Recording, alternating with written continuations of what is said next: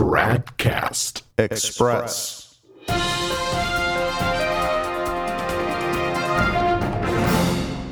Tradcast Express. It's Monday, October 30th, 2023. Scott Hahn is a famous convert to the Vatican II religion from Presbyterianism. He converted back in 1986 and has long been a professor of theology at the Franciscan University of Steubenville, and of course, a prolific author for popular books on theology and apologetics. Although he may appear orthodox compared to Pope Francis, he is at best a dyed in the wool conservative Novus Ordo in the mold of John Paul II. He is also a raving charismatic ecumenist and has publicly put forward the blasphemy that the Holy Trinity is a family. And since a family does not only have a father and a son, but also a mother, you can probably guess which of the three divine persons is feminine, motherly, and bridal for Hahn. And what impact that has on the teaching that the Holy Ghost is the spouse of the Blessed Virgin Mary, well, we don't need to go there because our topic now is a different one. Hahn just appeared on the YouTube show Pints with Aquinas with Matt Fradd, who is a Novus Ordo apologist from Australia. The episode premiered on October 24th under the title Catholics in Exile, and a five minute excerpt of that was made into a separate video entitled Christ is Head of the Church with Dr. Scott Hahn, released on October 27th. Hahn was asked to respond to a viewer's question about how to deal with that Jesuit from Buenos Aires, the so called Pope Francis, Jorge Bergoglio considering that it is evident now that he is changing doctrine, that he's teaching things at variance with the Catholic faith. Let's listen to the response Hahn gives. You know, for 2,000 years, the Catholic Church has gotten by with what, 265 popes. And some, like Benedict IX, have just been rank scoundrels, I mean, perverts. And most of them have been good, some great, some holy, but only a few saints. Um, and we're not in a personality cult because the Pope is not the head of the church. He's the vicar of Christ and he alone is the head. Whoa, whoa, whoa, whoa. Let's stop right here for a moment. Scott Hahn just said, in all seriousness, that the Pope is not the head of the church, that our blessed Lord Jesus alone is the head of the church. Really now? Do, do they not teach the First Vatican Council at Franciscan University in Steubenville? Only Vatican II, huh? Well, here's what Vatican I says back in 1870. Quote, if anyone then says that the blessed apostle Peter was not established by the Lord Jesus Christ as the chief of all the apostles and the visible head of the whole militant church, or that the same received great honor but did not receive from the same our Lord Jesus Christ directly and immediately the primacy in true and proper jurisdiction, let him be anathema. Unquote. That's from the Dogmatic Constitution Pastor Aeternus, Chapter 1, found in Denzinger, number 1823. Let's choose another example. In Chapter 3 of the same document, Vatican I quotes the Council of Florence as follows quote, the pontiff of Rome himself is the successor of the blessed Peter, the chief of the apostles, and is the true vicar of Christ and head of the whole church and faith, and teacher of all Christians. Unquote. That's found in Denzinger, 1826. Now let's fast forward to 1943. Pope Pius XII writes in Mystici Corporis, his great encyclical on the Church as the mystical body of Christ, quote, Since he, Christ, was all wise, he could not leave the body of the Church he had founded as a human society without a visible head. Nor against this may one argue that the primacy of jurisdiction established in the Church gives such a mystical body two heads for Peter, in virtue of his primacy, is only Christ's vicar, so that there is only one chief head of this body, namely Christ, who never ceases himself to guide the church invisible, though at the same time he rules it visibly through him who is his representative on earth. After his glorious ascension into heaven, this church rested not on him alone, but on Peter too, its visible foundation stone. That Christ and his vicar constitute one only head is the solemn teaching of our predecessor of immortal memory, Boniface VIII, in the apostolic letter Unam Sanctam, and his successors have never ceased to repeat the same. Unquote. Again, that is Pius XII, encyclical Mystici Corporis, number 40. And honestly, I could give you endless quotes on this, but we can just stop here. The bottom line is that the Pope is so linked with Christ that together they make up only one single head.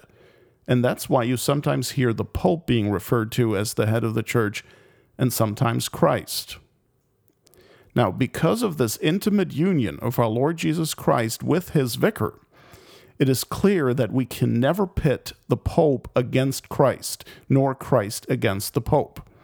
And of course, by that I mean the Pope in his official acts, not the Pope as a private person who is obviously a sinner and can be in mortal sin even, and can even go to hell. God forbid. So Hahn is wrong to say that Christ alone is the head of the church and the Pope is not the head of the church. And it's very important to understand that this is not just semantics. This is a matter of real theological difference. Because if the Pope is not the head of the visible church on earth, then he cannot function as the head and have all members of the body under his direction and preeminence.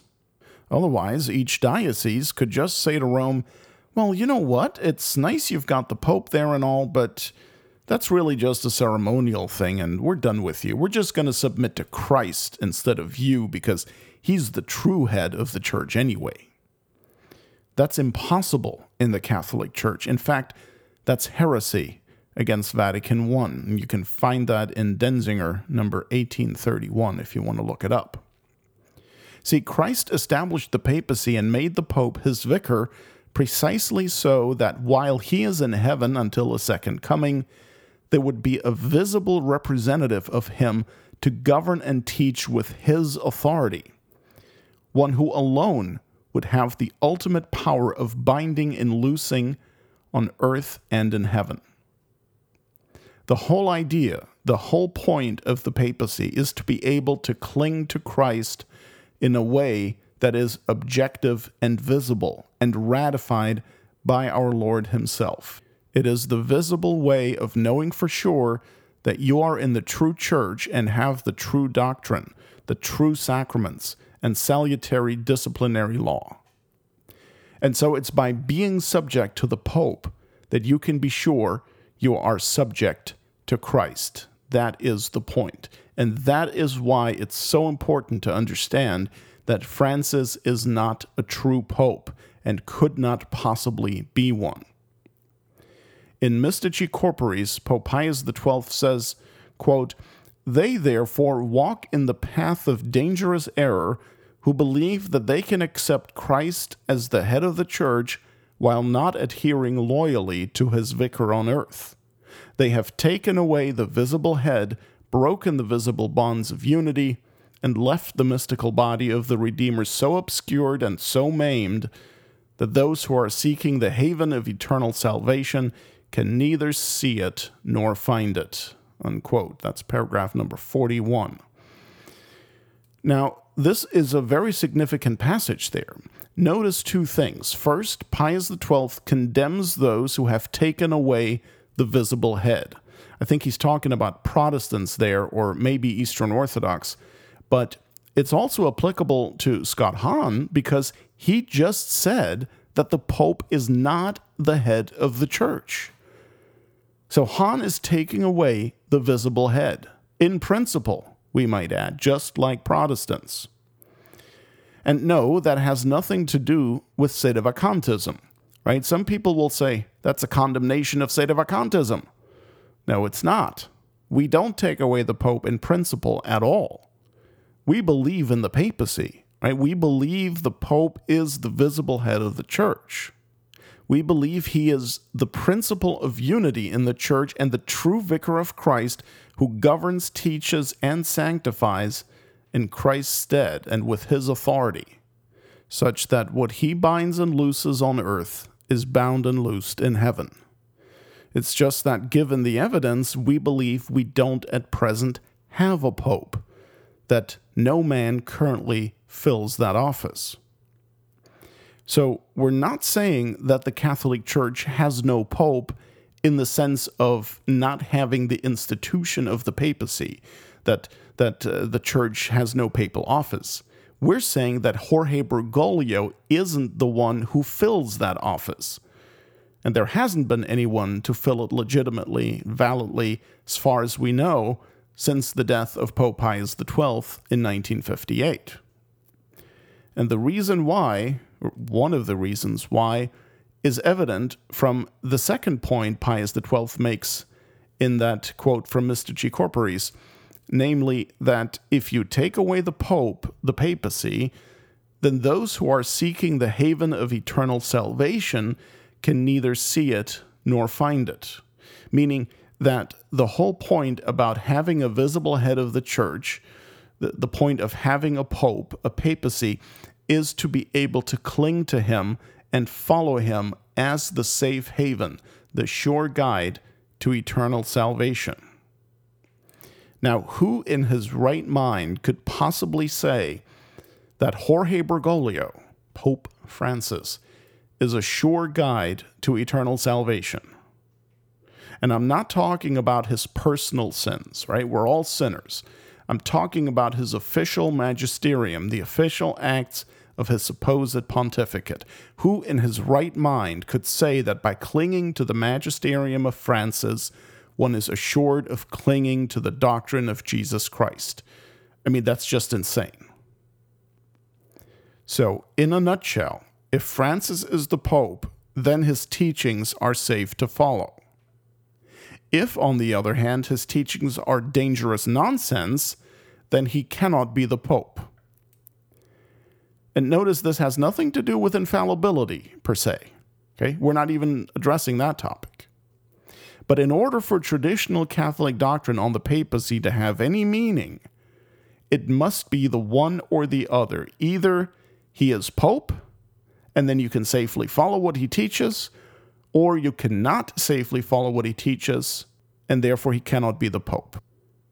What you cannot do, what you cannot have, is precisely what the semi trads, that's why we call them that, by the way, semi trads, is what they keep offering you. And that is verbally acknowledge Francis as Pope, but don't even think about following him because his doctrine is false and a danger to your soul. All right, let's go back to the audio with Scott Hahn and listen to some more of what this celebrity professor had to say on the Pints with Aquinas show with Matt Fradd. If the Catholic Church has expanded and flourished in all kinds of places for centuries where they didn't even know for sure the name of the Pope, because he might have died last year and you haven't heard yet who the new one is. You pray for the Holy Father. You love the Holy Father, and then you pray some more for the Holy Father. But as though you've got to keep up with every daily release from the Vatican I think it's unhealthy. Yeah, it is. I think it lends itself either to a personality cult or ecclesiastical gossip Mm-hmm. and a kind of critical spirit that will invariably lead to divisions within the church. We love Pope Francis. We don't have to read every single word that he publishes. We want to pray for him so that he is teaching with clarity. And when he when he doesn't seem to be, we want to pray for him a little bit more and try to find the good. You know, My goodness, what a poor answer. So, apparently, Scott Hahn's suggestion on how to deal with Francis is well, don't pay so much attention to him. Pray. And just focus on what he gets right. Well, excuse me, but one could say the same thing about the Anglican Archbishop of Canterbury, right? Or the Dalai Lama. The advice Hahn just gave does absolutely nothing to resolve the actual problem posed by the Bergoglian magisterium. Look, prayer is a good thing, but the problem with Francis is not a lack of prayer for him. I think there is not a single person in the world who gets more prayers every day than Francis. Close your eyes and pray is not a theological answer. Okay? You're just asking people to please ignore the problem and spend time doing other things. So, Hahn says you don't have to keep up with everything the Pope does or publishes every single day. All right, fine. But that's beside the point.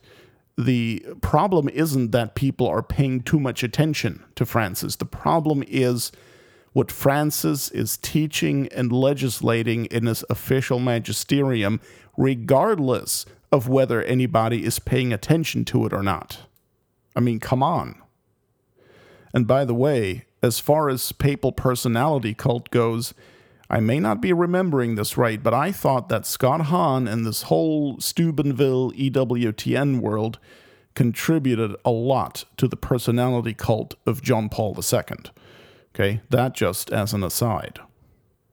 Also, Hahn seems to be thinking that the problem with Francis is just a lack of clarity, and that if only he were clearer, all would be well. So let's just pray for Francis to teach more clearly. Now, that too is a misrepresentation of the real problem. Sure, lack of clarity is one of the problems, but we're way beyond that now. Let's listen to some more from Professor Hahn. It's always the Philippians 4 8 principle. That is, if there's anything true, mm-hmm. anything good, anything excellent, anything worthy of praise, think on these things. So when Amoris Laetitia comes out, all we think about is chapter 8 and that controversial footnote. Mm. That is still problematic in my interpretive matrix, but you read the first seven chapters, he quotes Pius XI's Casti Connubii more than John Paul ever did. That was one of our favorite documents when we were becoming Catholic.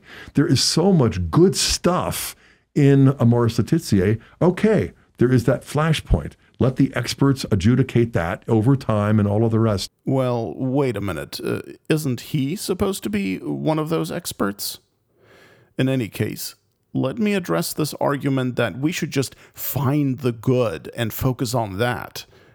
The reason why that is baloney is that an essential defect ruins the whole thing. Let me illustrate that with a very simple analogy.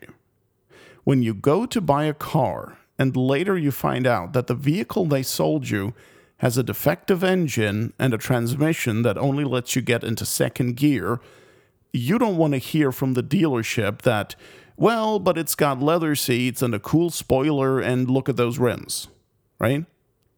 That's the problem with that, but what about the good things argument? A single heresy, a single pernicious error in a papal document would cripple the papacy and prove it false. For Scott Hahn to argue that, oh, well, but there's, you know, 77% of the encyclical is really great, that is a really, really bad argument you would never want to fly in an airplane that's only 77% intact. And yet, doctrine, matters of faith, matters of salvation are much more serious than flying in an airplane. Let's remember what Pope Leo XIII wrote in his 1896 encyclical Satis Cognitum, paragraph 9. Quote, there can be nothing more dangerous than those heretics who admit nearly the whole cycle of doctrine, and yet by one word, as with a drop of poison, infect the real and simple faith taught by our Lord and handed down by apostolic tradition. Unquote. And let's also not forget the words of Pope Clement XIII in his encyclical In Dominico Agro, issued in 1761. This is from paragraph 2. Quote, Meanwhile, the matter is such that diabolical error, when it has artfully colored its lies, easily clothes itself in the likeness of truth, while very brief additions or changes corrupt the meaning of expressions, and confession, which usually works salvation, sometimes with a slight change, inches toward death. Unquote. And Scott Hahn says, eh, just Focus on the good stuff. Unbelievable. Oh, and then, of course, there's Pope St. Pius X. In his great encyclical against modernism, Pascendi Dominici Gregis, in paragraph 3, he calls the modernists the most pernicious of all the adversaries of the church. And later on, in paragraph 18, he says about them, quote, in their books, one finds some things which might well be approved by a Catholic, but on turning over the page, one is confronted by other things which might well have been dictated by a rationalist. Unquote. Pius X is warning us that the modernists don't only write heresy, there is a lot of truth in their writings too. But that makes them all the more dangerous.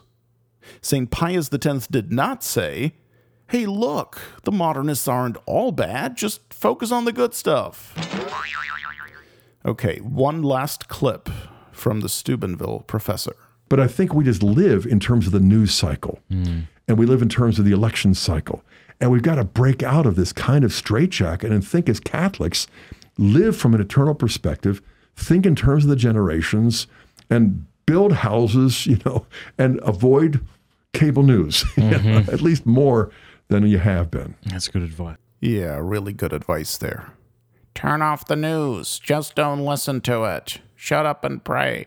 Folks, if you have to tune out the Pope in order not to become a heretic, what does that tell you?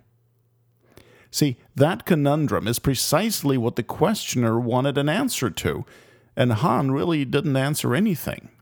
Sure, he said a lot, but he really failed to give a substantial response.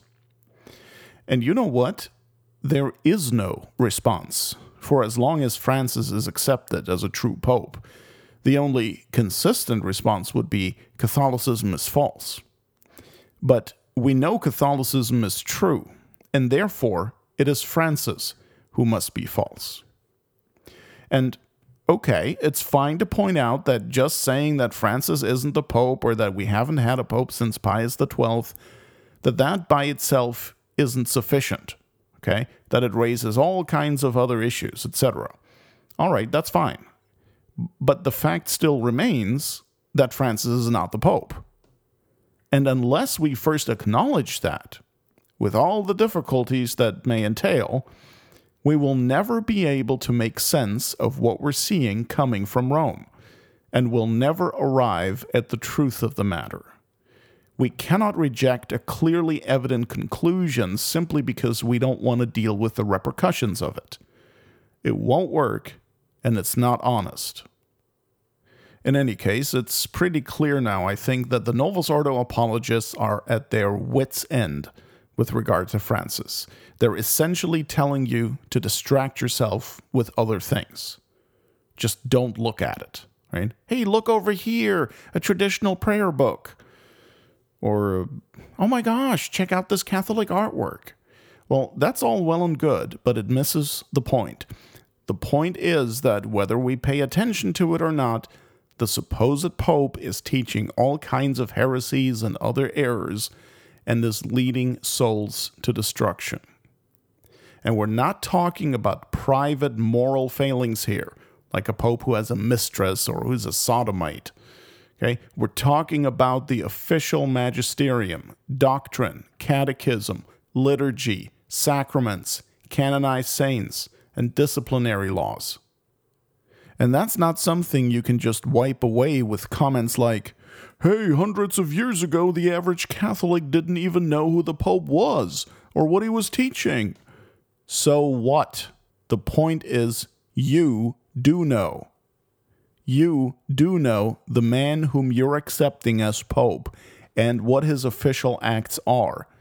And you cannot plead a kind of ignorance by proxy on the grounds that peasants a thousand years ago wouldn't have known what you today do know. Please, everyone, don't let the apostate Jesuit from Buenos Aires make you doubt the truth of the timeless Roman Catholic religion. Not Catholicism is the fraud, Francis is. Tradcast Express is a production of Novus Ordo Watch. Check us out at tradcast.org, and if you like what we're doing, please consider making a tax-deductible contribution at novusordowatch.org slash donate. Thank you.